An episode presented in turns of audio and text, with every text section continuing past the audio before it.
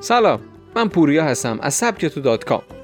امیدوارم که هفته موفقی رو پشت سر گذاشته باشید امروز با قسمت اول پادکست چگونه شنونده خوبی باشیم و ارتباطات موثری بسازیم با شما هستیم.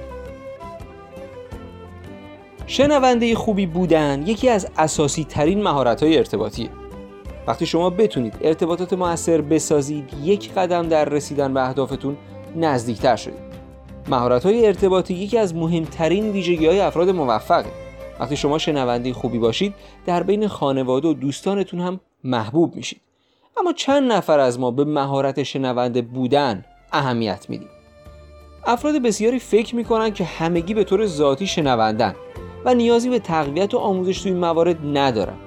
این تفکر یکی از تفاوت‌های اصلی بین افراد معمولی و افراد موفقه. پس برای اینکه شما هم یک شنونده خوب باشید و بتونید روابط بهتری بسازید با این میکرو مقاله از سبک تو همراه باشید.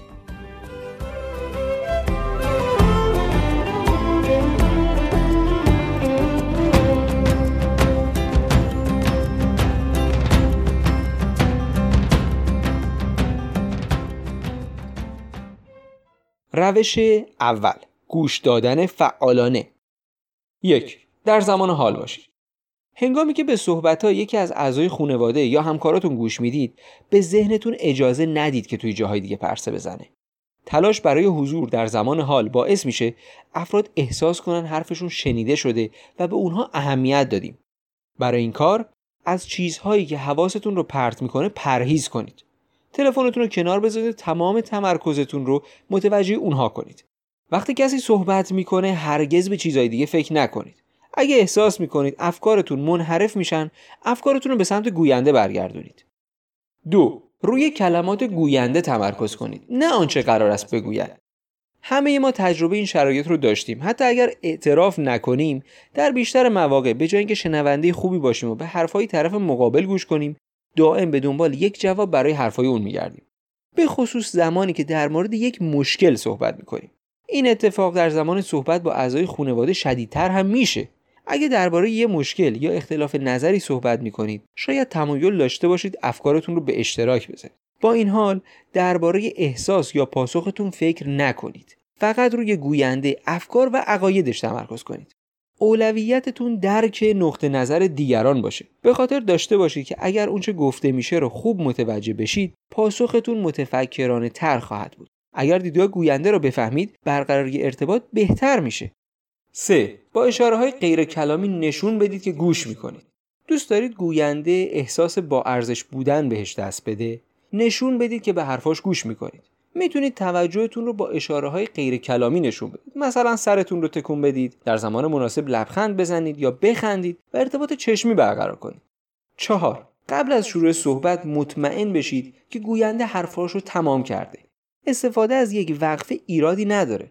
یک یا دو ثانیه سکوت توی یک مکالمه چیز بدی نیست و به گوینده شانس ابراز کامل منظورش رو میده. به جای اینکه بلا فاصله جواب بدید کمی مکس کنید تا صحبت گوینده تموم بشه.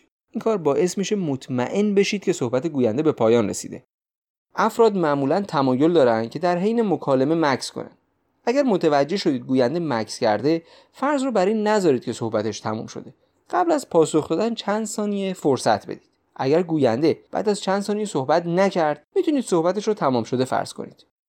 5. سوالات مشخص کننده بپرسید.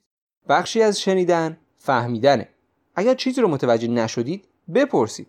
وقتی صحبت فرد تمام شد در صورت نیاز سوال بپرسید. این نشون میده که به حرفهای اعضای خانواده گوش دادید و برای نظراتشون ارزش قائلید.